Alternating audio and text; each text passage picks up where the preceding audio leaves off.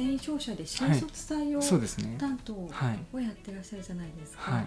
でもモーリーさん自身がどんな、あの進路選択をしてきたのかとか、あの就活をしてきたのかとか、はい。そういうのも聞いてみたいなと思ってたんですけど、大学を選んだ経緯とか？大学を選んだ経緯はまあなんかたまたまあの中高が割と中高一貫の進学校に、あの通ってたんですけど、まあ、そこが割と理系だと例えばお医者さん。うん。文系だと東大みたいなのがうん。もう一番いいみたいな、うん。そういう結構単純な世界観があって、はい、で僕文系だったので、はい。なんとなく東大目指そうかな。なんとなくだっていうのがあってあんまりこう当時そんなに積極的な思いがあったわけでもなかったんですけどただものすごくあの環境に恵まれて、うん。まあ、いい先生方がいらっしゃったんで、うん。特別なんかこうすごく努力をしたっていう意識は僕の中ではなかったんですけど、うん。本当に環境に助けられたなっていう思いがありで、まあ、それがそのままつながって、まあ、あの大学時代ずっと塾の先生をしてたんですけど、うん。それもやっぱりその環境って大事だなって思いがあったんで自分のその経験であったりとかそのスキルを生かしてそのいい環境をうん。学生生徒に与えてあげたいなっていう思いがあって塾の先生をやってたっていう。大学の時そうですね。の大学。教室長をやってたってそうなんですよ。ね。はい。えー、と大学の4年間うん。と大学院まで行ったので大学院の2年間合わせて6年間塾の先生をしてて、そのうち6年の間の4年ぐらいかな4年半ぐらいかな、うん。は塾の教室長といううん。形で、まあ、塾の運営も含めて、うんうん。まあ、カリキュラム作って、まあ、先生の採用教育をやったりお金回り以外のことは一応全部運営をやらせてもらってました。えーその進学前に出会ったその環境に恵まれてたっていうのははい。どんな先生との出会いがあったとか、そうですね。一番はまああの本当に自由にやらせてもらってたんですけど、その中で何て言うんですかね。あのものすごく勉強をしろとかすごく生活を制限をされるとか、そういうのは一切なくって、うん。あのどちらかというと学ぶ喜びであったりその知的好奇心であったりっていうのを割と伸ばしていただいたっていうあの思い出があって一番印象に残ってるのが国語の授業だったんですけどあの表現の授業っていう、まあ、一応科目名になるのかな、うん。であったのが中学2年生ぐらいの時から丸1年週1回あって、もう毎週、まあ、約800字ぐらいの小論文を毎週書かされるっていう授業があって、うん。まあ、いろんなテーマがあってはい割とその時のあの時事的なテーマであったうん。りちょっとポリティカルな政治の話もあったり逆にこう谷川俊太郎の詩についてのま評論というかうん。おはてる字書くとか他にはあの羅生門の続きを書くとか。もよくありますよね。そうそういう続きの物語作らせるとかね。っていうのは非常に面白くて、うん。それでいろんなその表現も含めてそうん。の思考であったりというのが鍛えられたんですけど、だからそのこれ卒業した後に聞いたんですが、うん。それを作った先生がどういう意図で作ったかっていう話をその卒業した後に聞いたんですけど、あのその表現の授業が始まる少し前に、うん。あの学校でそのちょっと問題があってというか、うん。まあ、いじめというかそういうのが少し上の学年だったそうでそれでそのまああのうんなんていうか自殺しちゃった子がいたという話があったそうなんです。うん。であのそれについてまあいろんな対策とかいろいろあると思うんですけどその先生の思いとしてはあのまあなんていうかそういったことが起こったりすることもあるし人生の中では困難もあるし、うん。まあ過ちもあるしいろんなことがある、その中で例えばその悩みを読み解く乗り越える方法であったりその過ちが起きてしまった時にまあそれをこう解決に持っていったりっていうことに関しては、うん。やっぱりいろんな考え方であったりとか感じ方であったりとかそういったものがもっと豊かになっていった方が、うん。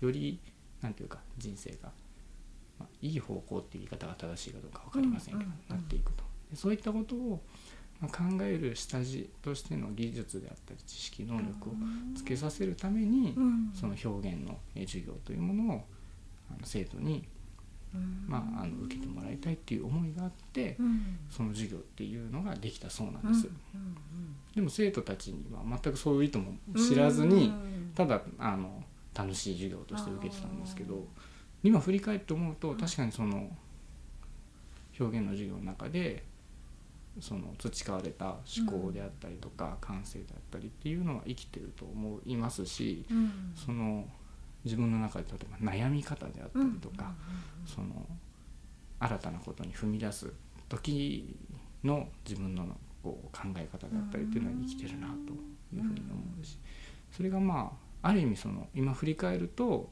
キャリアコンサルタントとしてその皆さんに伝えたいうん。気持ちの中のこう大元にもなってるのかなというふうに思います。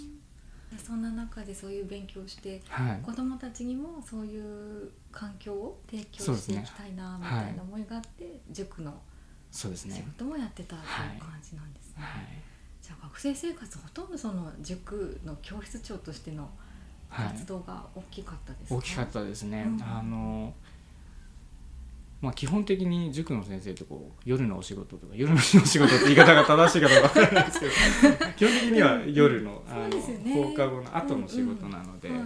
基本的に夜はかなりそれに費やして、うん。もう深夜もう日付変わってからいろんな処理をしてみたいな感じだったので、うん逆に言うと自分の学業がおろそかになる一歩手前ぐらい本業そっちかなな。ってましたね。うん。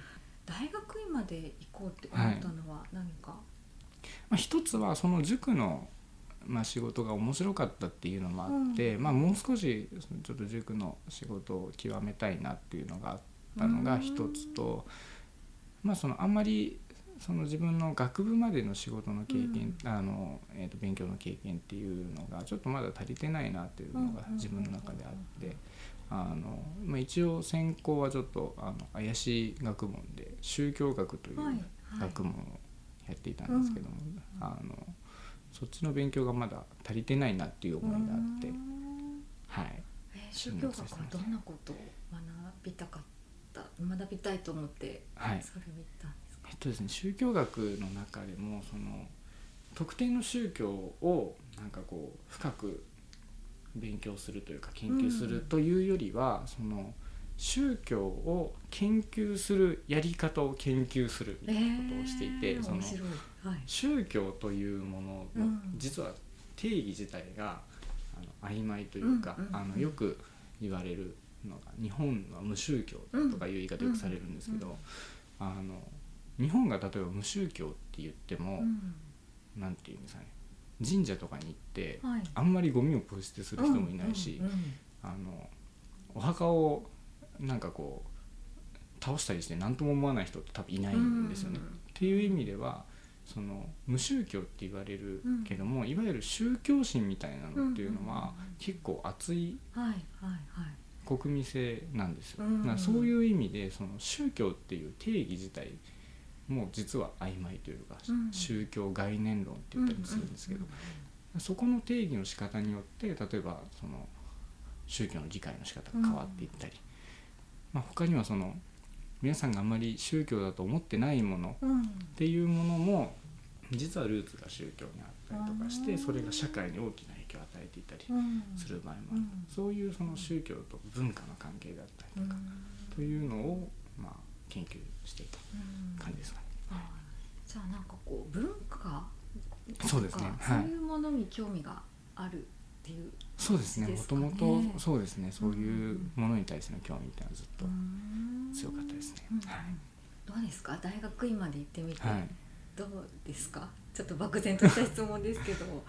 そうですね、うん。その自分の専攻として研究してきた宗教学うん。がそのままこう例えば今の仕事として、うんあの生きてるかっていうと、うん。直接には多分生きてないと思う。新卒採用と宗教って多分関係ないので、そうか。そういう意味ではうん。その例えば理系の方がうん。そのずっと専攻で研究されてて、うん。その分野で研究職になるみたいな形で生きてはないとは思うんですけど、今言ったようなあの考え方であったりとか、うん。その例えば宗教でいうとよくその多宗教いろんな宗教の方がどういうふうに共存していくかとか、うん。あのそういったこともよく議論になるんですけど、うん。そういう意味でその多様性というかいろんな考え方があって、うん。そのそれぞれをこうフラットに考えて、その自分と全く違う考え方だけども尊重するとか、うん。そういう感覚はあの培われたと思っていてそれは今すごい自分の社会人生活に生きてるなっていう思いはあるんで。その直接的には無駄だったかもしれないけど今はすごくそのへー。あのいい経験だったなというふうに思ってます。はい、考え方。そうですね。考え。方みたいなところはいですかね、、そうですね。そして就職活動はい。はどうやって進めていったんですか、最初は割とあの行き当たりばったりで、そうなんですね。なんか意外。あのあんまり何も考えてなかったんですけど、あの途中からちょっと思い立ったのが。うん。あのもともとはその塾の先生をずっと続けていたこともあるし、そのまあ、教育であったりとかっていうのはずっと興味があったので、まあ、教育系であったり、まあ、それに関わる例えば出版系であったりっていうところを結構見ていてでまあ教育系出版系の大手のところの内定とかももらったりはしてたんですけど、あのせっかくの就活の機会なんで、うんあの普段絶対見ないところをいろいろ見とこうと思っはいたのがまずあって、あのなんだっけな。全国酪農協会とか。そ そう。うすごい面白かったんですよ。へー。そう全然よくわかんないところの,、へーあの全く興味が、まあ、簡単に言うとないうんようなところもあえて受けたりとかしてで結構いろんなことを見てるうちに、うん。その一個勉強になったのが例えばその人の教育に関わりたいとかそうん。のそれこそ文化というところで考えるとあの別に教育系のところじゃないと教育に関われないとかっていうことは全くないなってことに気づいて例えばそのそれこそ人事であったりとか、うん。教育であったりとかっていうのは絶対どの会社にもあるんで。うん別にそこに絞って就活する必要ないなっていうことに気づいて結構その就活の軸みたいなのが変わったっていうところがありましたね。